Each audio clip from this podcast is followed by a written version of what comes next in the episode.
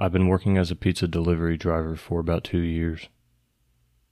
I'm in college, so having some extra money has been really nice, and I only have to work a couple nights a week. Last weekend, I was beginning to close up the store. I just started sweeping when the phone rang. I answered it, and the guy on the other end said he wanted a single cheese pizza. The store closed in 10 minutes, but I could see my manager watching me from his office. I hid my anger and took the order. Naturally, I was the delivery driver for tonight. I grabbed the pizza and pretty much threw it in my car. The address was half an hour away.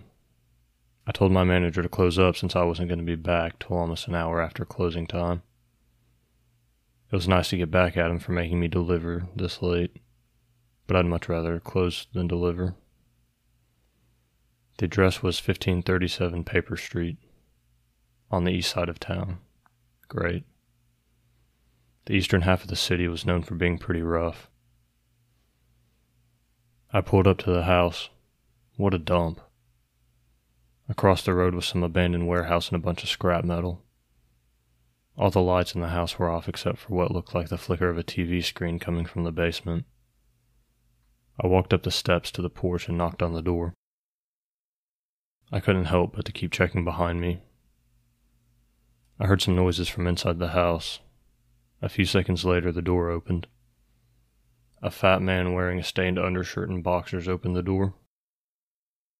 He told me to come inside and put the pizza on the counter, and he'd run downstairs and grab the money. I don't know why I did it, but I walked into the house. Instantly, I was hit with a horrible smell.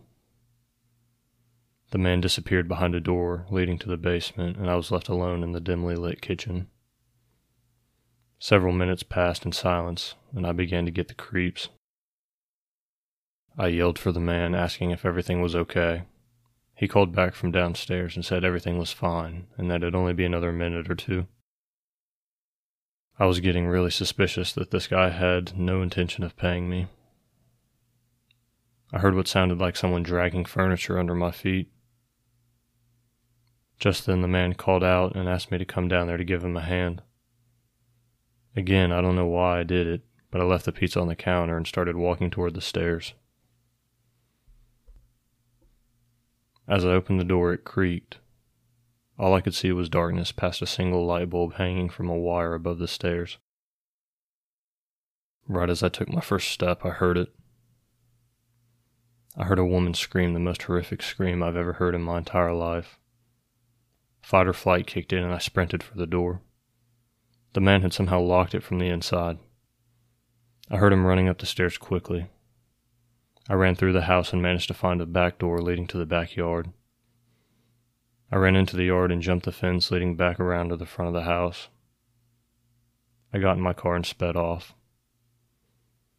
As I pulled away, I could see the man standing on his porch, watching me. He gave me a wave.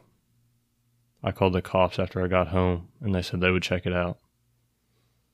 A couple of days later, they called me back and said they found no evidence that anyone was in the house or that anyone lived there. I quit my job as a delivery driver the next day.